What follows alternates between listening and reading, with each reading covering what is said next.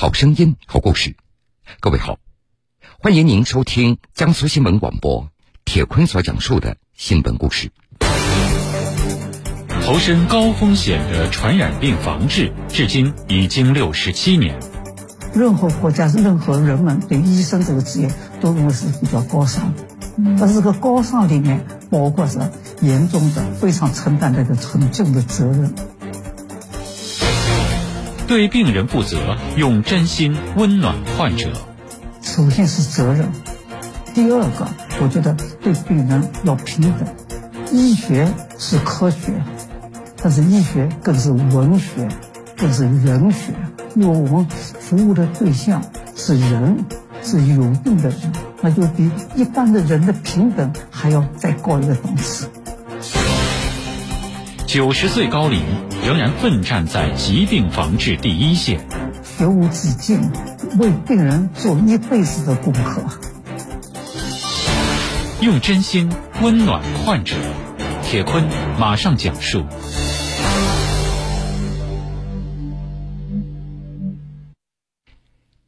每年的三月二十四号是世界防治结核病日。在首都医科大学附属北京胸科医院结核内科，已经九十岁高龄的国内外知名结核病防治专家马瑜，仍然在为病人进行细致的诊断治疗。手再给我看。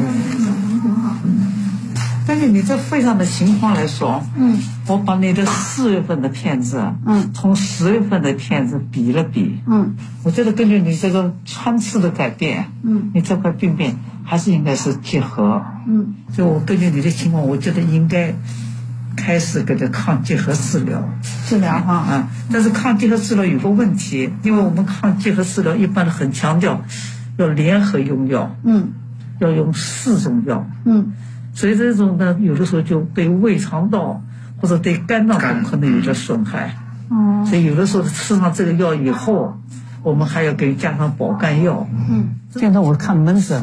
越看越慢，为什么？都是别的那种比较难弄的，或者不大听话的，或者病情复杂的，或者耐药的，大夫就叫你挂马主任的号。我不能再推了，我往谁身上推？我只好面对。所以我看病人是特别慢，有时候一个上午就看五个病人，能看到我挺晚的。但是还要耐心的、细心的，还要劝他。我说你努力，我努力。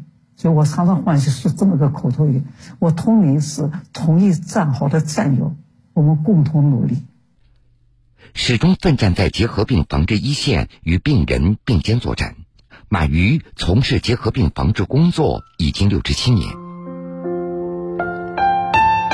一九三二年，马瑜出生于上海，年幼时的经历让他对结核病有了最初的认知。一九五五年从江苏医学院毕业之后，他被分配到了现在北京胸科医院的前身中央结核病研究所。而您又选择了在学医领域当中，那个风险比较大又相对比较困难的领域。对对，这这是这是个符合辩证法。任何国家、任何人们对医生这个职业都认为是比较高尚的。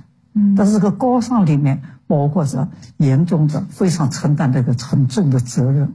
那为什么您会选择这个责任相对更重大一些的呼吸道的传染病？那结合这个问题啊，因为我在旧上海长大的，我们家的远方亲戚也有结核病。另外，我们在马路上以及在周围的里面也有得结核病。我这个中学的一个语英语老师，他就是肺结核。而且我们在看这个好多小说里面，你看那些主人公都是得结核病。我觉得是我们中国被称为东亚病夫，主要的一个问题是结核病特别泛滥。结核病俗称痨病，如果结核发生在肺部，又称为肺痨。传播途径是排菌的肺结核患者通过大声说话、咳嗽或者打喷嚏。排出的飞沫被周围的人吸入，从而感染。鲁迅小说里就提到过人血馒头治肺痨的故事，从中大家可以感受到一百多年前这个病给人们带来的那种恐惧。直到二十世纪五十年代，中国结核病疫情还十分严重，在各类传染病中是出了名的难症顽疾。后来，之所以结核病给人们带来的恐惧变得越来越小，与我国政府大力普及了卡介苗的接种有关。但是，近些年来，部分结核病患者有了耐药性，结核病导致的致死率又开始攀升。当您真正接触了结核病人的时候呢？您对自己这个职业有新的认识了吗？我觉得我们有些同志后来就我们年轻的有些就早早的就想方设法的调离了，真的确实有。有一次我们有个年轻大夫，一个病人一咳嗽，大夫往后退步了三步，因为这个是一个本能，是他往后退，对，这是他个人的本能，不是他表示出厌恶。对您来说也是这样的，您那么近距离的跟这个传染病。在一起，生活工作，您不害怕呀？对病人，我觉得要首先是责任。你作为一个医生，这个责任是第一个。第二个，我觉得对病人要平等。所以我们好多专家教授谈到，医学是科学，但是医学更是文学，更是人学。我觉得确实，因为我们服务的对象是人。是有病的人，那就比一般的人的平等还要再高一个档次，因为他是有病的人。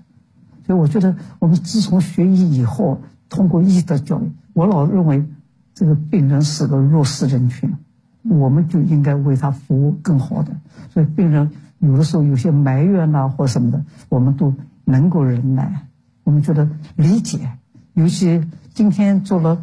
X 光片子或者 CT 非常的有个病灶，但是一个月以后或者两个月以后再讲没有好转，病人毫无有有的埋怨。但有的时候碰到说这个病是个慢性病，有的时候还要劝劝他。您是从什么时候意识到病人不仅仅是要用来治，还得用来爱？您什么时候意识到这个问题？哎，我觉得这个可能我从小就有点同情心吧。就这样。心怀悲悯，马瑜选择了这项注定艰辛，甚至存在被感染风险的事业。但是，从医之初，他还是遇到了一件让他感觉到懊悔的事情。这就是从我的学识水平有问题。嗯，有一个病人肺结核，经过治疗以后，这个病人肺上的病变明显吸收好转，但是病人的临床症状不见改善。不规则的发热，有时还头疼。当我们做结核科大夫的大夫看见病人头疼，但我就要想到这个人头脑里有没有脑结核性脑膜炎。嗯，所以我还是很认真的给他做了好多的物理学的检查，做了好多的观察，没发现有结核性脑膜炎。所以我老同病人说，你。就是肺结核好的那么多，你不要忧虑，不要紧张。这是我觉得我已经态度挺好的了。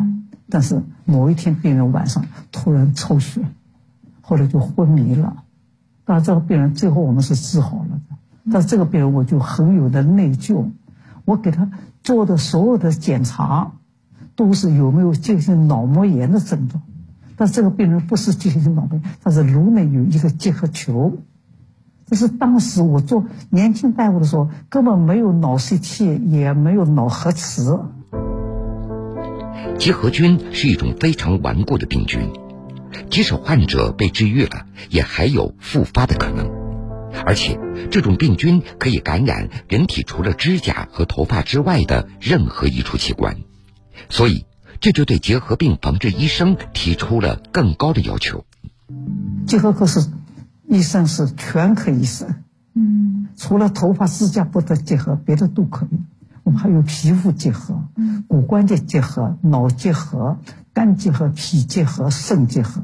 那这些科室您都得要了解呀。当然，这个我们当然，我们现在大夫主要是肺结核，但在肺结的同时，你得想到其他地方有没有可能。所以刚才就像我说的那个病人，肺上的病灶那么好了，那他老还有。不规则的发热，还有时候头疼，就是说是脑结核。所以这是一个要不断学习的过程。我老说学无止境，所以我好像我记得有一个报道里面说的这句话，我特别欣赏，说做为病人做一辈子的功课，这确实是这样。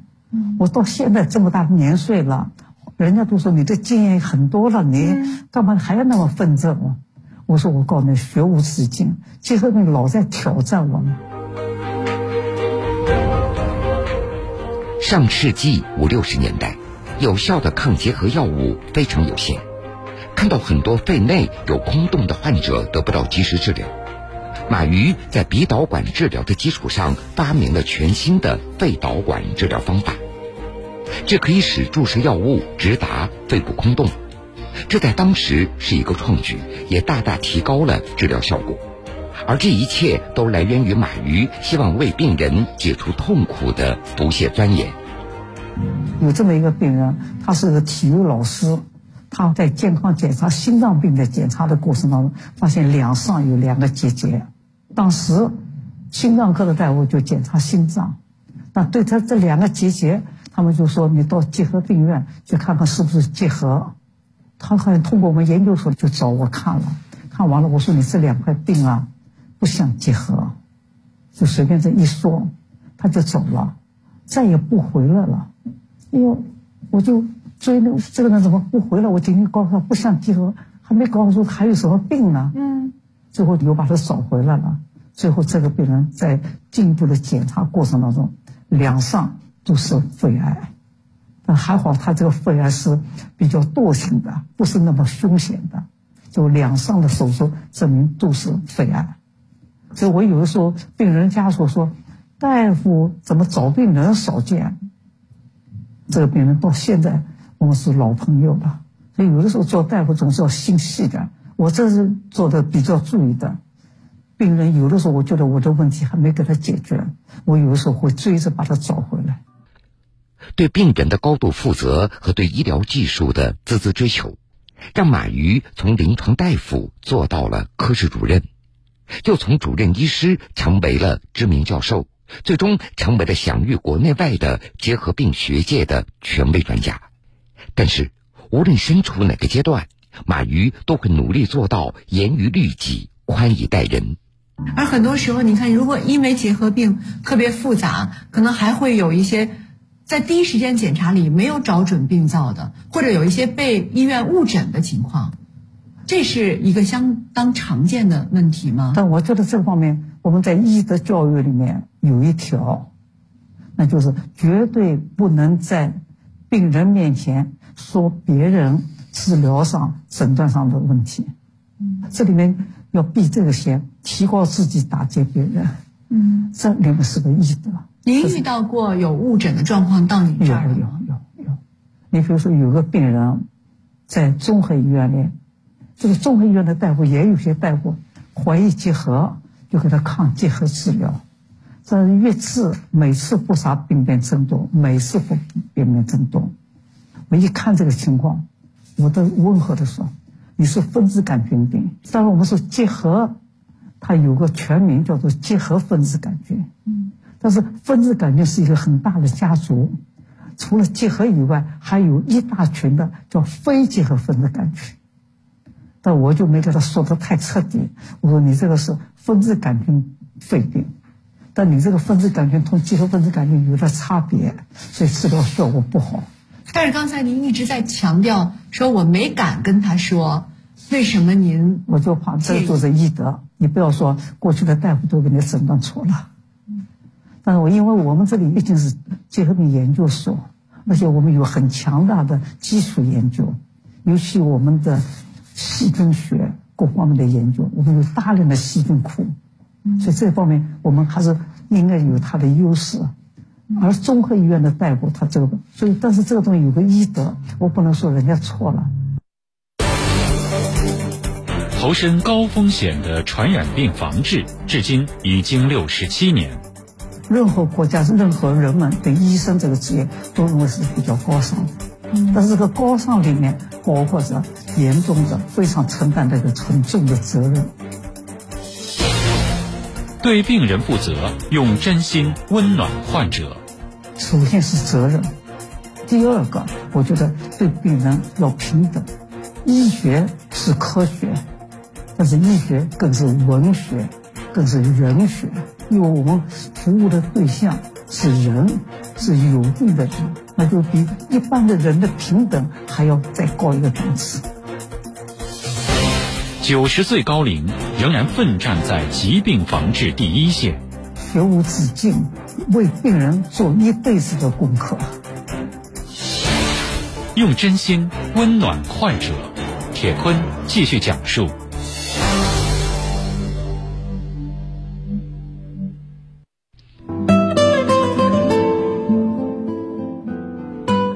二零二一年，马瑜获得最美科技工作者荣誉称号。尽管已经九十岁高龄，但是他依然坚持每周四出诊。他还在办公室的旁边开设了第二门诊部。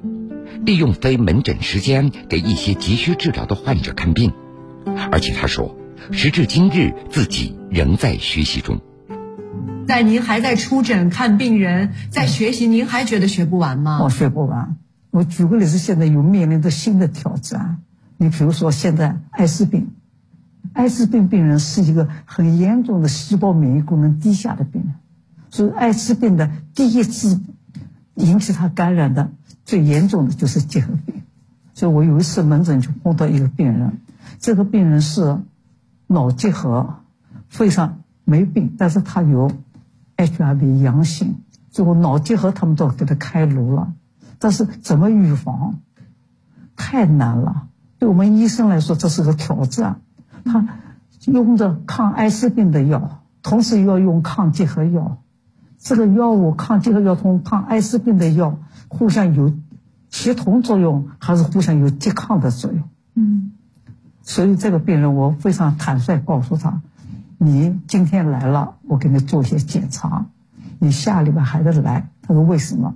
我说：“我回去都要学习，看这个抗艾滋病的药同抗我这结核病药互相有没有拮抗的。”我说：“这个对我临结核科大夫来说，这算是个新。”新问题，老战士他也出现新问题。凉点啊！哎，好了，没事。我听听后背。嗯。过去没得过什么肝病啊，都没得过啊，从来没有过。大呼吸。嗯，呼吸大一点。您对病人的细心和体贴，能够细心到听诊器，您在。听他的这个心脏的时候都会误一误啊，这我觉得是很。那我也被得过病，人家来给我看病，一个冰凉的那个听诊器的那个接头，冰下一哆嗦。嗯，所以我收过这个，我就觉得，哎呀，我捂一下子，别让他，而且还关到他有点凉，这病人就有思想准备。从医六十七年，马瑜接待的患者不计其数。在他的帮助下，数以万计的患者驱走病魔，走出阴影。但直到今天，九十岁高龄的马瑜仍然奋战在结核病防治的第一线。所以，您身边的同事跟我们说，说现在马老上班啊，就做一件事儿，就是我们医院的大事儿，就是所有的疑难杂症都找您。也没有没到这个程度。现在我告诉你，我们研究所应该说成长的挺快的。现在我们那些中层的，就是年轻主任们，都早超过我了。但是唯一的就是我这个老大夫也有优势啊，毕竟摔跟头的教训多点儿，或者成功的经验多点儿，所以想的可能多一点。因为我这从八十年代开始，每次办班儿，到哪去讲课。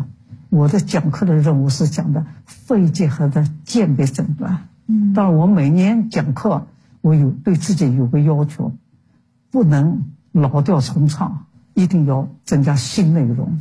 您这一辈子的功课，为了多少人在做呀？我们作为大夫尽力吧，不要做懊悔，不要做遗憾的事。我记得我曾经说过一句话：五十八年前一个病人的病好了。空洞，给他做肺导管治疗好了。他五十八年以后给我来一封信，还给我寄来照片。